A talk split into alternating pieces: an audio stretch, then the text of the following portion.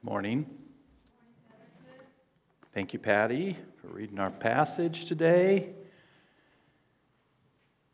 Before we get to our passage, let me just remind you that this letter to the Hebrews was written to the Hebrews, to Jews who were being pressured in their culture from the Romans, from their fellow Jews, to drift away from the gospel of Jesus Christ.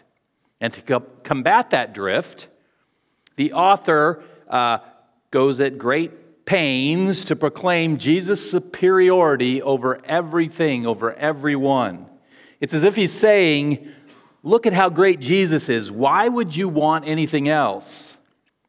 From the beginning, he shows that Jesus is greater than the Jewish prophets, that God spoke through, first through the prophets but this is verse 2 of chapter 1. But in these last days, he's spoken to us by his Son, whom he appointed the heir of all things, through whom also he created the world. He is the radiance of the glory of God and the exact imprint of his nature, and he upholds the universe by the word of his power.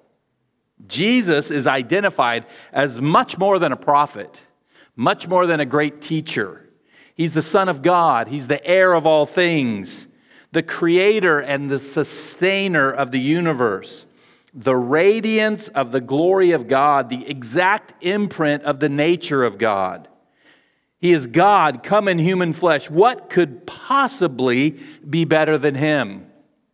Then, throughout the rest of chapter 1, the author continues to describe Christ's glory and power, demonstrating his superiority to angels.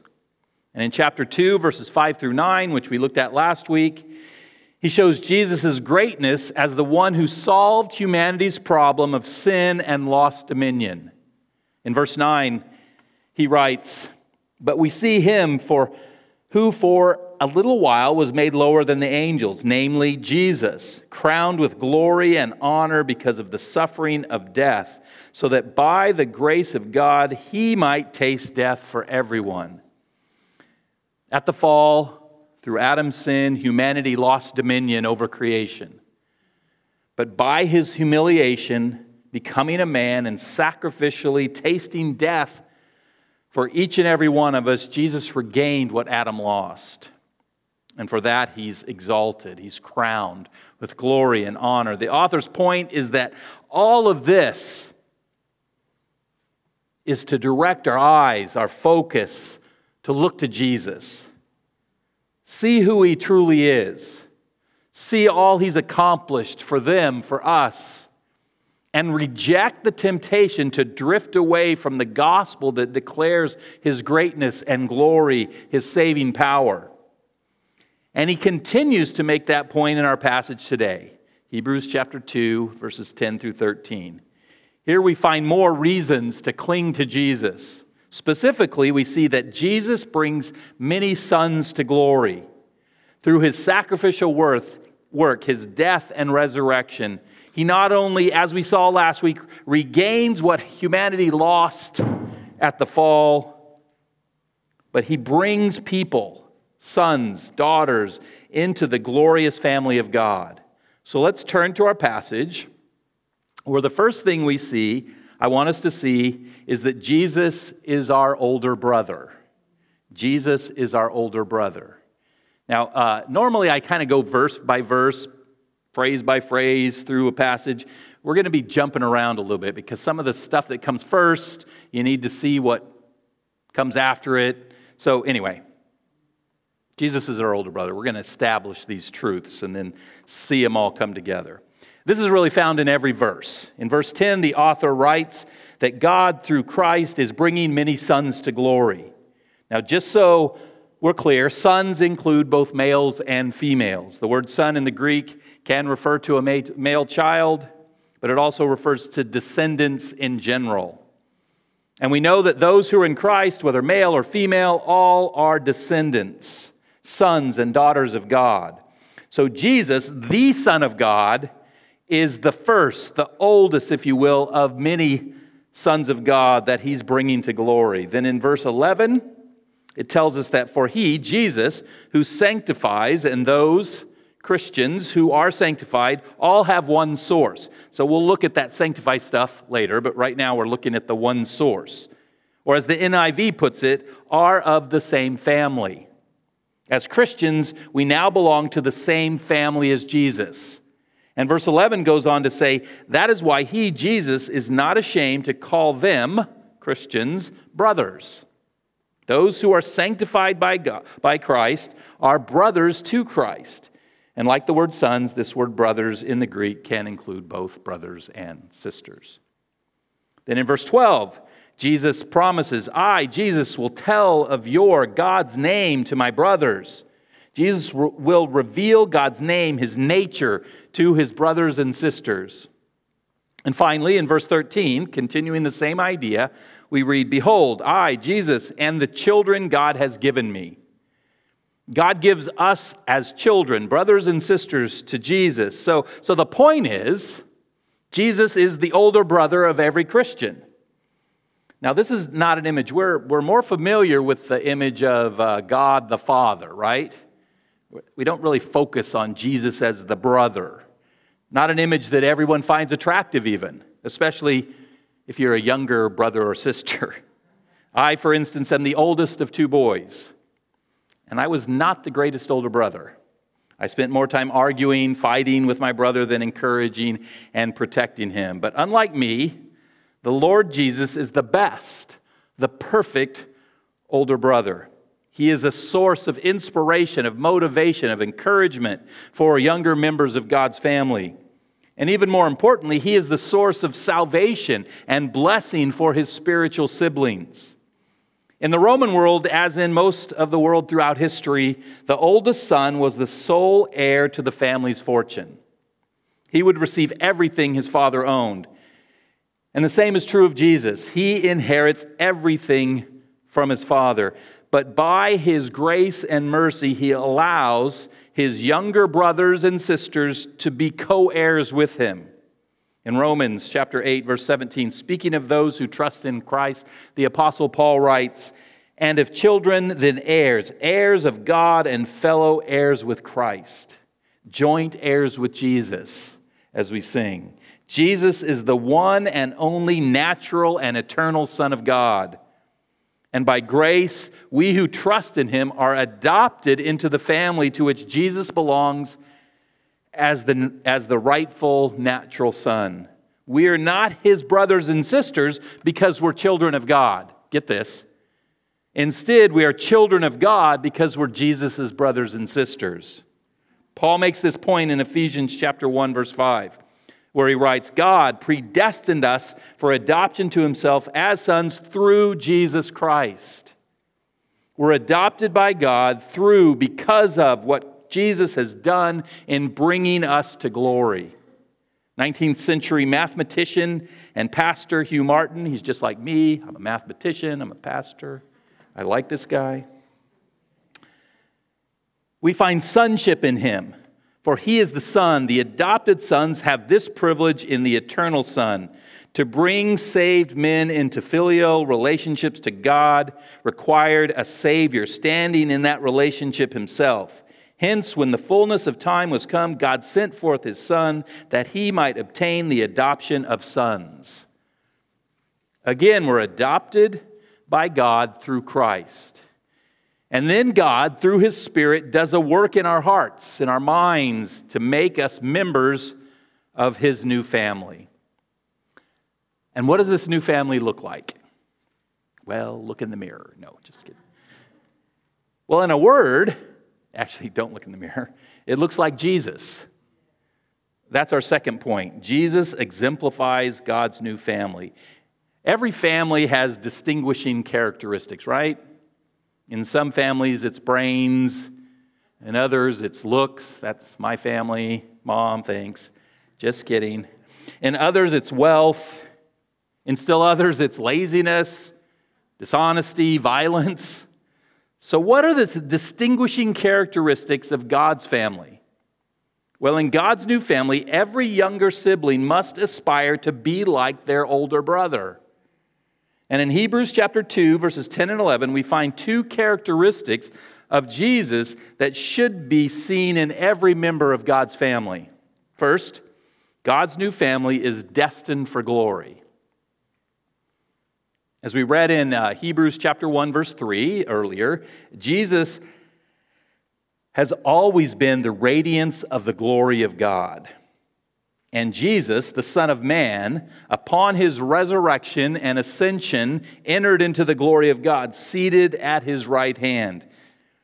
And in verse 10, we read, God in Christ is bringing many sons. Where? To glory. We're to follow Jesus to glory. This is, in fact, the goal or the destination of the Christian life.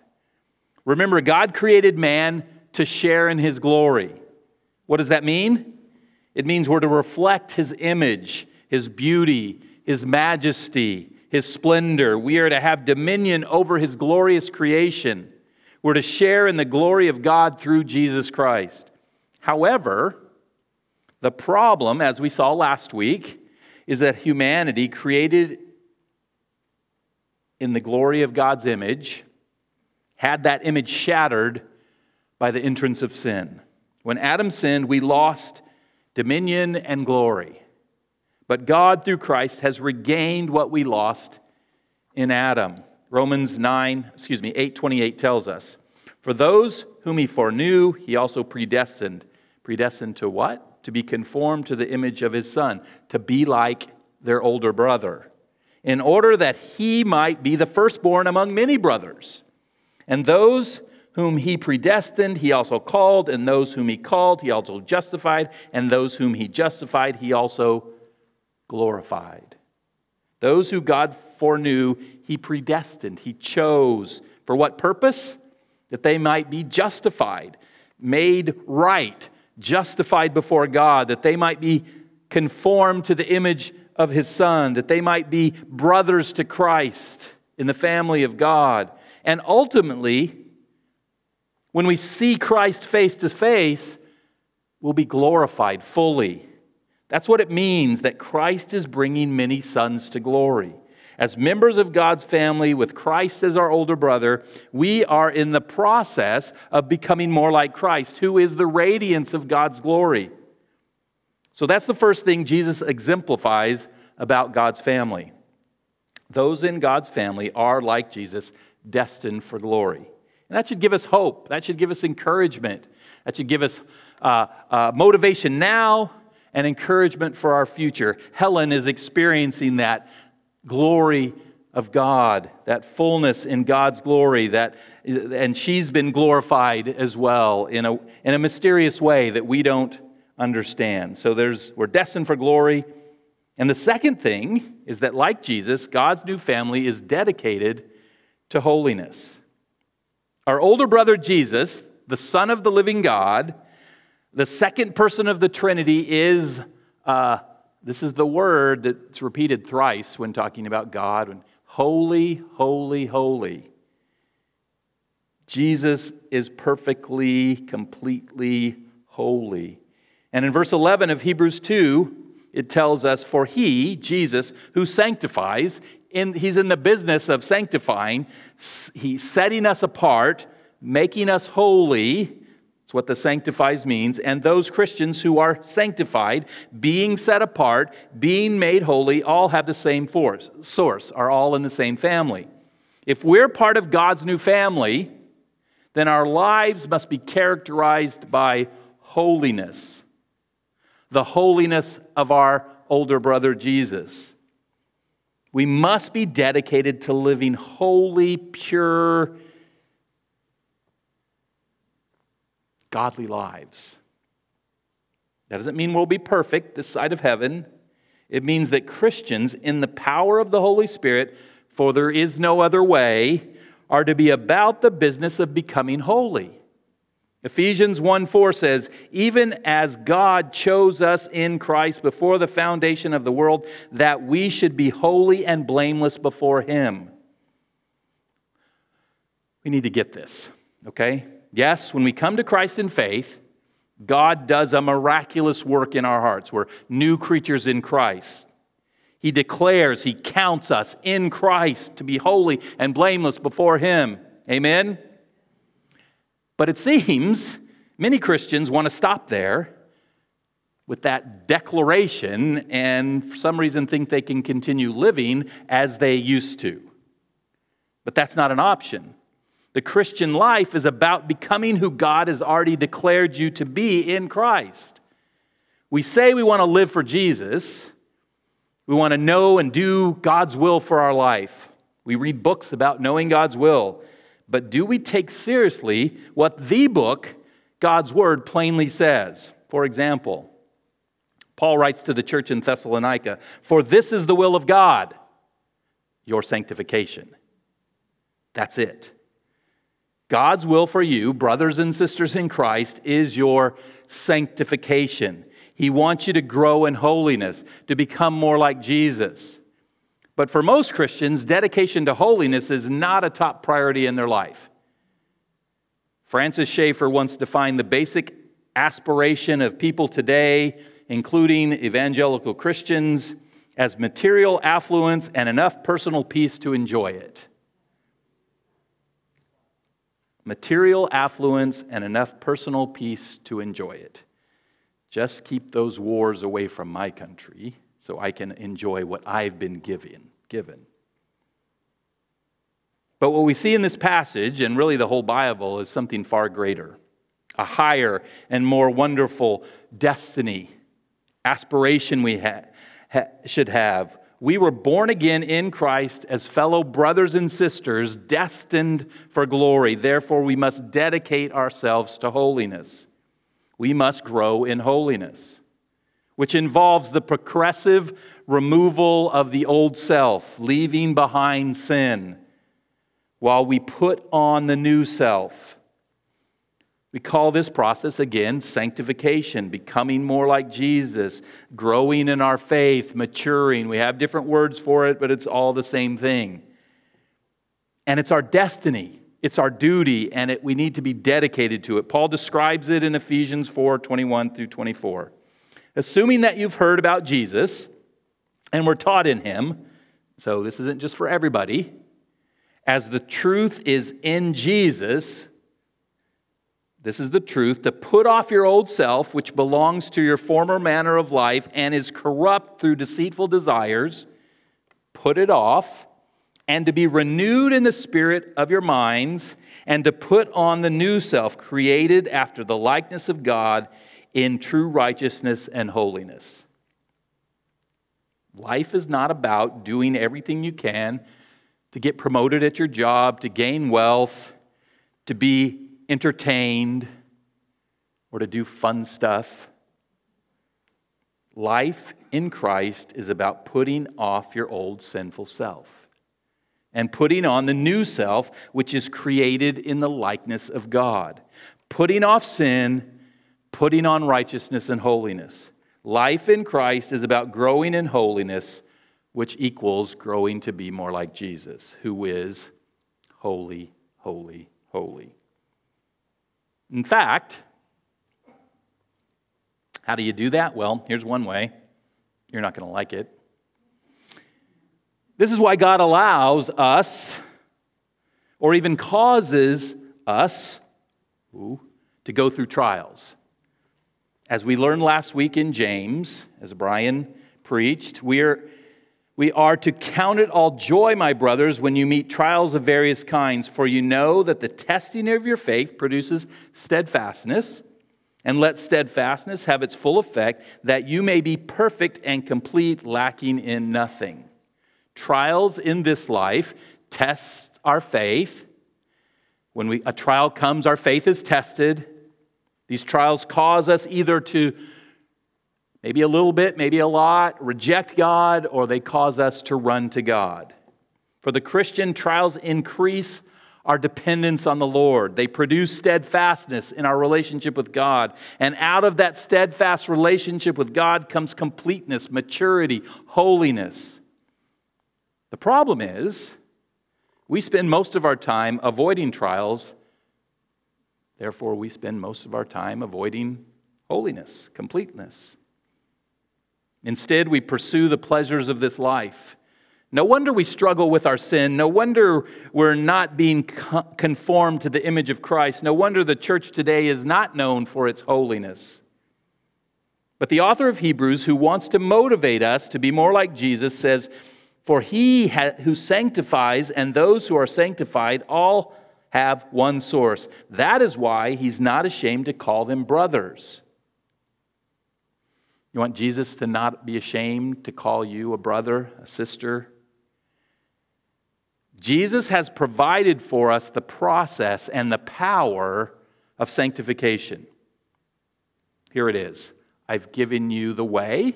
I've opened the door. I've provided forgiveness for your sins. I've made you a new creature in Christ. I've given you the Holy Spirit so that we can now, in this life, become more like Him. Therefore, He's not ashamed to call us brothers because we are destined for glory and dedicated to holiness. This is, that is, we're, we're becoming more like our older brother Jesus, who bought us, excuse me, who brought us into the family of God. Now the question comes what did Jesus do to bring us into the God's new family? And we find the answer here in our passage. That's our third point. Jesus is the pioneer of our salvation. In verse 10, the author says that Jesus is the founder of their, of our salvation. Or in the NIV, the author of their salvation. The Greek word for founder and author here is archegos, which perhaps is better translated forerunner or pioneer. In his commentary on Hebrews, F. F. Bruce explains, He is the Savior who, bra- hmm, excuse me, he is the Savior who blazed the trail of salvation along which alone God's many sons could be brought to glory. Man, created by God for his glory, was prevented by sin from attaining that glory until the Son of Man came and opened up by his death a new way by which humanity might reach the goal for which it was made. As this people's representative and forerunner, he has now entered into the presence of God to secure their entry there. I don't know if you want to take a picture of that. It's a good summary of, of what we're now going to talk about. The idea of a pioneer is familiar to most Americans, right? We studied about those, those people. Our nation's expansion was made possible by the courage, the tenacity of men and women who headed west in covered wagons in the face of great hardship and danger. I just watched a movie called mm, The Big Trail, The Lost Trail. It's John Wayne. It's really old. Man, watch that movie and you'll see. I mean, it's a movie but they're having to hoist their cows down. It's, it's crazy. Anyways, if you ever go to St. Louis to visit my son and my granddaughters, uh, I re- recommend going to the Gateway Arch. Have you been there?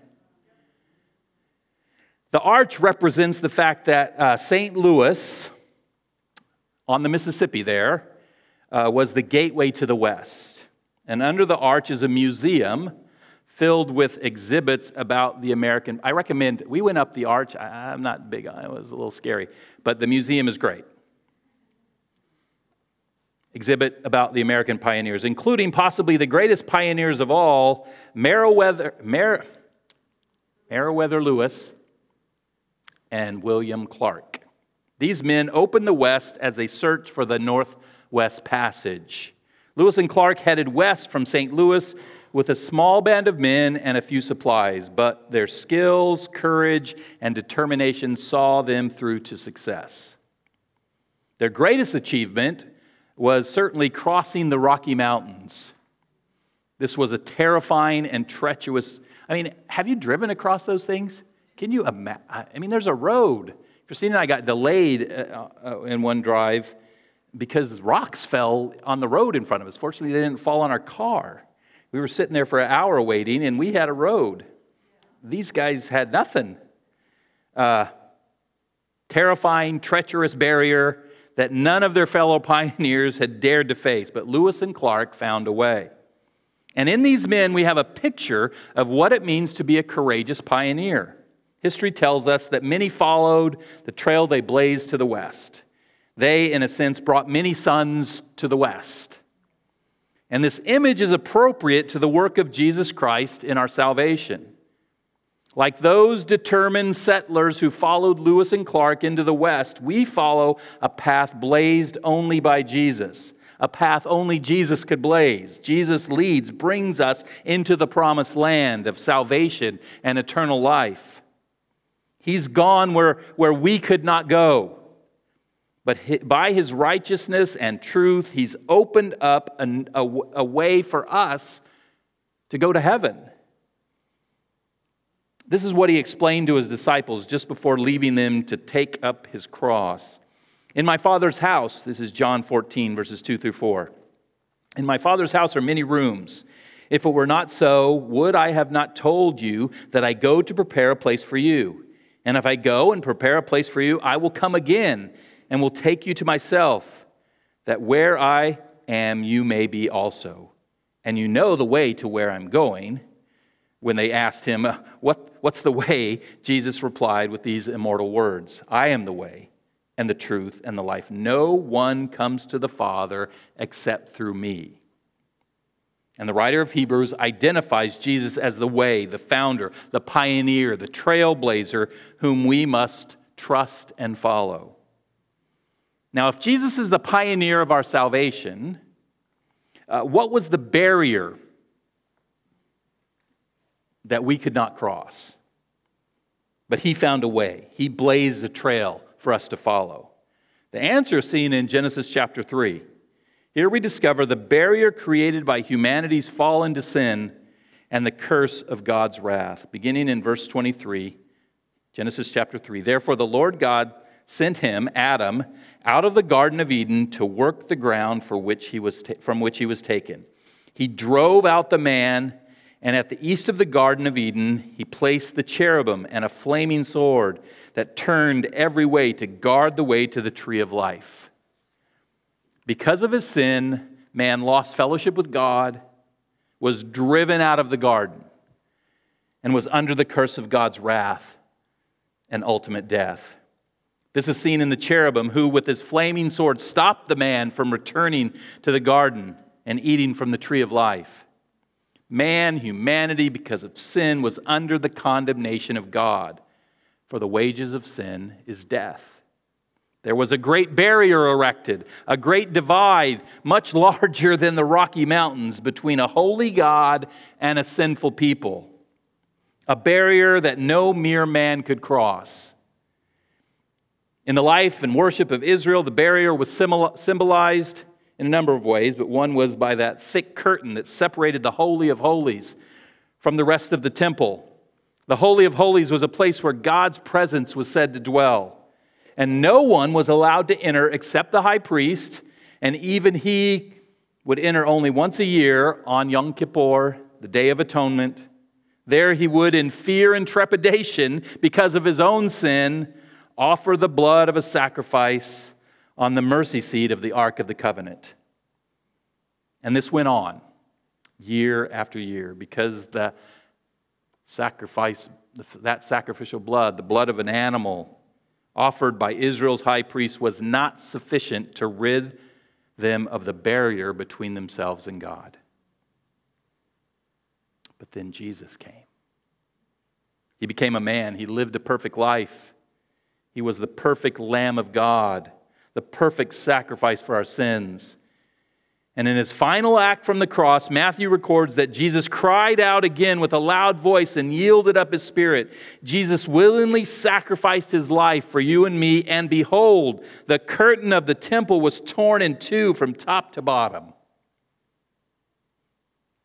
When Jesus gave his life, he not only crossed the barrier between God and man that we could not cross, he tore it from top to bottom.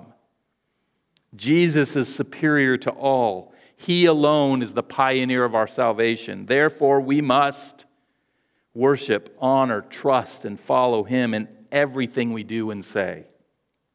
Because He blazed the trail for us, He made it possible for us that we might follow Him into relationship with God. And the author of Hebrews says that through his pioneering efforts, fourth point, Jesus was made perfect through suffering. The trail that Jesus blazed for you and me uh, involved, led to, caused his suffering. It meant his suffering, the humiliation of taking on flesh. It meant the suffering of going to the cross, of taking on our sin. As Paul said, he became sin for us. It meant experiencing the wrath of God that we deserved. No greater suffering could have been experienced than the moment sinless Jesus took on the sin and experienced the wrath of God. At, at that moment from the cross, he proclaimed, My God, my God, why have you forsaken me? So the suffering is clear. We get that. But what does it mean that he was made perfect through suffering? Wasn't Jesus, the Son of God, always perfect, sinless, holy, holy, holy? Yes. But what, uh, what Hebrews is saying is that he was perfected not in his character, but in his office, in his position as Christ, as Messiah, as the anointed deliverer, as the Savior.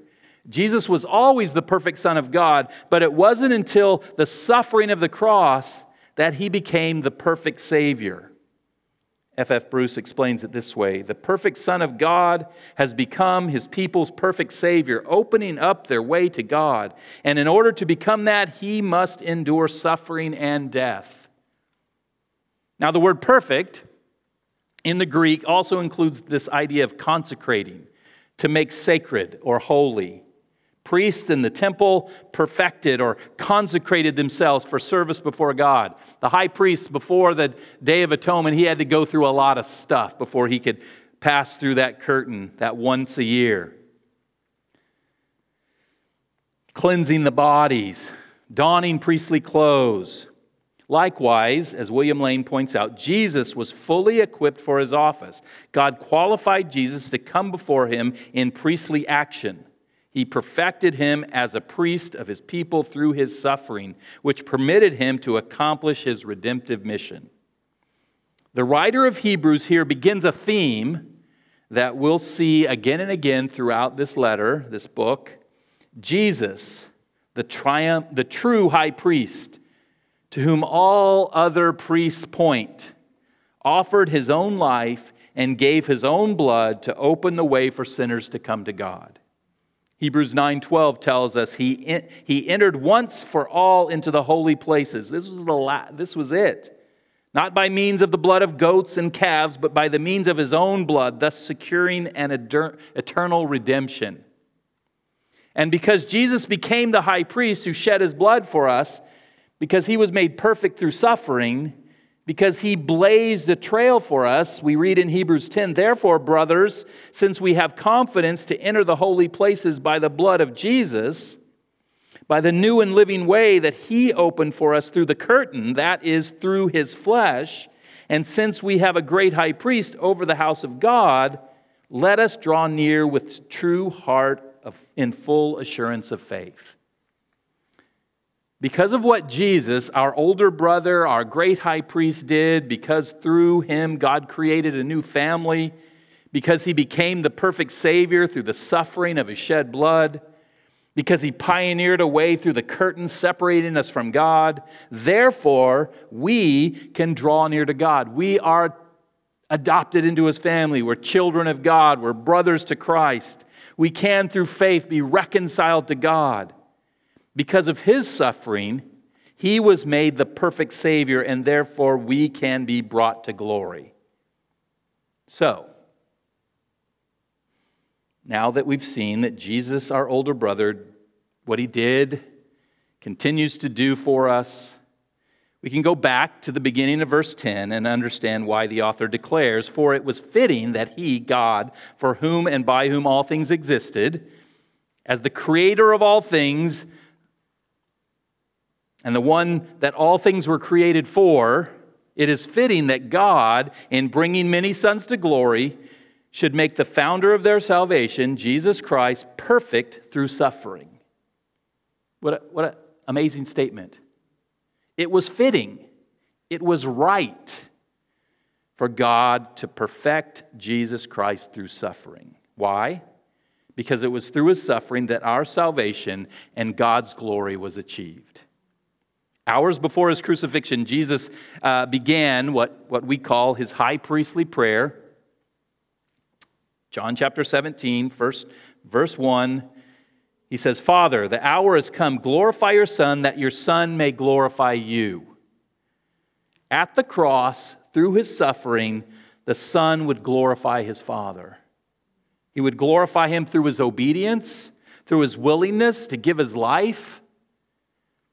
And he would glorify him by opening a way to bring many sons to glory. Jesus glorifies his Father by bringing many sons, people into the kingdom of God, where our purpose and I pray our joy is to glorify God. For those who've experienced the saving work of Jesus Christ, of God through Jesus Christ in our lives, we know that it causes our hearts to worship, to worship Him and Him alone, to glorify the one who suffered that we might be saved. So it might even be an understatement to say that it was fitting that God made Jesus the perfect Savior through suffering. Jesus suffered in obedience to His Father. He suffered for the forgiveness of our sins. He suffered to reconcile us to God. He suffered to reveal who God is, to reveal the height, the depth, the width of God's great love. He suffered that we might know God is love. St. Augustine wrote The cross was a pulpit in which Christ preached his love to the world. Here in God, here's God's love revealed in an infinite degree. Here's the extent to which he was willing to go for our good and for his glory. Theologian John Murray said, The truth of God's love resulting in Christ's suffering for our sake elevates us to the summit of amazement. He writes, he then writes, What love for men that the Father could execute execute upon his own Son the full toll of holy wrath, so that we should never taste it. This was John's amazement when he wrote, This is love, not that we loved God, but that he loved us and sent his Son to be a propitiation, an atonement for our sins. For his glory, for our good, it was fitting that God perfected his Son through suffering. And this leads us to our final point back to the family God created. In this family, Jesus, our older brother, is not ashamed to call us brothers. We touched on this already, but now that we've covered all the parts of verses 10 and 11, we can see it in context and then move to 12 and 13. Okay? Let me read 10 and 11 altogether. For it was fitting that he, for whom and by whom all things exist, in bringing many sons to glory, should make the founder of their salvation perfect through suffering. For he who sanctifies and those who are sanctified all have one source. That is why he is not ashamed to call them brothers. Jesus is not ashamed because what was done to make us his brothers was fitting. And he's not ashamed to call us his brothers because we're in the process of sanctification. We're becoming more like him, I pray. And as he's done before, the author of Hebrews turns to the Old Testament to prove and, and even expand on this point. He goes first to Psalm 22, which begins with the words that we already saw My God, my God, why have you forsaken me? This psalm points to Jesus' death and resurrection. And so, from this psalm, the author of Hebrews utilizes, attributes these words to Jesus. Verse 12, Hebrews chapter 2, saying, I will tell of your name to my brothers. In the midst of the congregation, I will sing your praise. Jesus' lack of shame for his brothers is seen in the fact that he tells them about God. He reveals through himself the nature of God. If you've seen me, you've seen the Father. Jesus' lack of shame for his brothers is then seen in the fact that he sings with them, he worships with them, they praise the Lord together. Then in verse 13 presents two verses And so you're going to have to, this is, ah, this could take a while. I mean, it's not going to take a while, but we could spend a lot of time here, but I'm going to summarize. It's two verses from the eighth chapter of Isaiah, verses 17 and 18. The prophet, Isaiah, had exhorted the people to trust in the Lord. That's what prophets did and do. But he'd been rejected by his own evil generation. They had said, We're, we're not going to do that. However, God had promised him, Isaiah, sons, people who would follow him in faith, pointing ultimately to Isaiah chapter 9 to a virgin who would be with child. And in light of the promise of sons who would follow Isaiah in the faith, Isaiah cried out, and the author of Hebrews quotes, And again, I will put my trust in him. And again, behold, I and the children God has given me.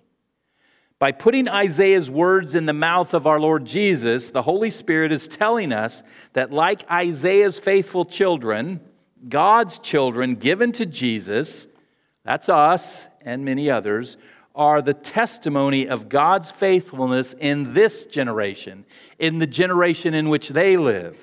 Therefore, Jesus, our older brother, is not ashamed of his brothers and sisters. Jesus is not ashamed of his brothers because we're being sanctified. We're becoming more like him. And this is seen in the fact that we are both worshipers of God and we are given to Jesus as a testimony of God's faithfulness in this generation. Oh God, where's God in this world today? He's right here. And He's right in every church that's worshiping the one true God this morning. And in every life of every believer, we're a testimony to God's faithfulness. And that leads to one final application if it was fitting for God to send his son to die on the cross, how much more or how fitting is it for us to be his witnesses in our generation?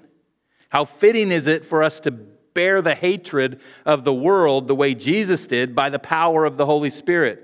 How fitting is it for us to sing his praises out of the fullness of our hearts and to declare his name not only before our brothers, but before the world as we bring countless others into his and our family. Christ is not ashamed to call us brothers. And he's given us the gospel to declare the way to God, to cry out, Jesus Christ provides reconciliation with God. So the question is are we ashamed of him? Are we ashamed to tell the world about him? One of the testimonies yesterday in Helen's service over and over again was that she was not. She was bold and she was willing to share. She was willing to tell people about Jesus wherever she went. And that impressed me. To Timothy, the Apostle Paul wrote, Therefore, do not be ashamed of the testimony about our Lord nor of me, his prisoner, but share in suffering for the gospel by the power of God who saved us and called us to a holy calling. You know, not being ashamed doesn't mean things are going to always go well for you. It might probably mean some kind of suffering. I mean, today it probably doesn't mean governmental persecution yet, but it, but it means people not liking you. If you're all about being liked, don't share the gospel And then uh, of himself, Paul adds, I am not ashamed. This is verse 12, same chapter. For I know whom I have believed, and I'm convinced that he is able to guard until the day that has been entrusted to me. May we also be unashamed, like Helen, like Paul, in our testimony to Christ and his gospel. For through our witness, he will bring many sons and daughters to glory. Amen. As I pray in closing, I'd ask that the ushers and the worship team come forward, and we're going to enter into a time of communion. Father God, thank you for this day. Thank you for this message. Thank you for your word, for Jesus.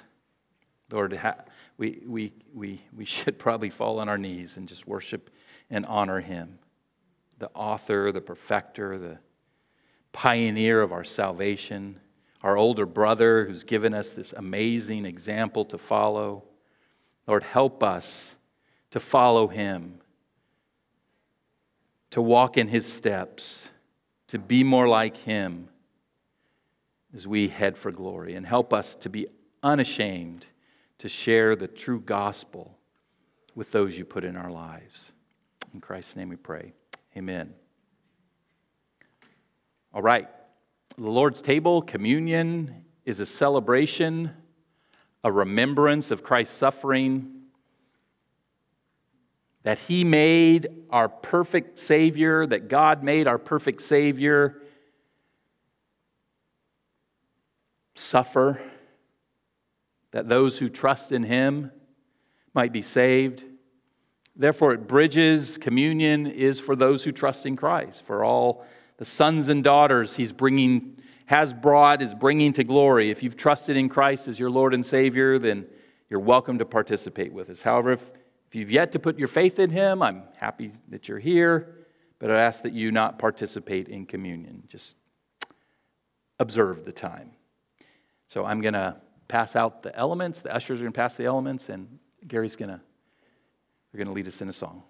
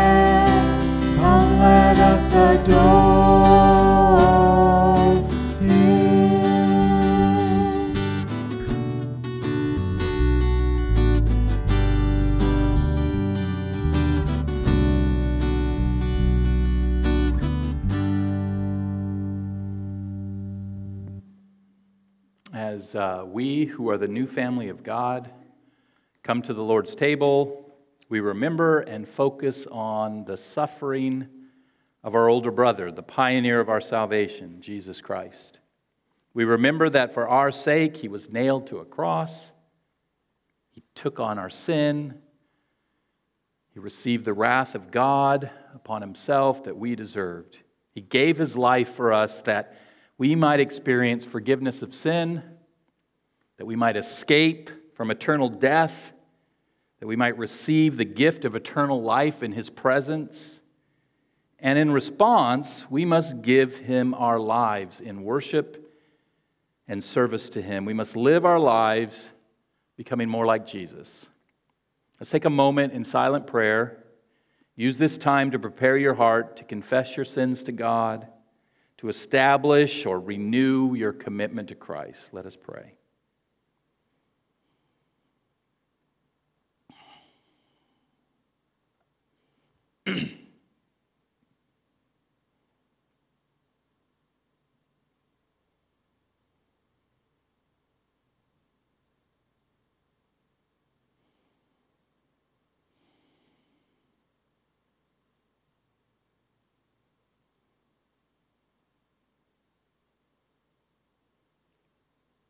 Amen. Would you join me in the remembrance of Christ's suffering for you and me? We begin with the bread. If you take the bread, in Luke's gospel, we read, And Jesus took bread, and when he had given thanks, he broke it, and he gave it to them, saying, This is my body, which is given for you. Do this in remembrance of me, in remembrance of Christ's suffering, his broken body for our sake and with the joy of knowing we're destined for glory with Him, let's partake of the bread together.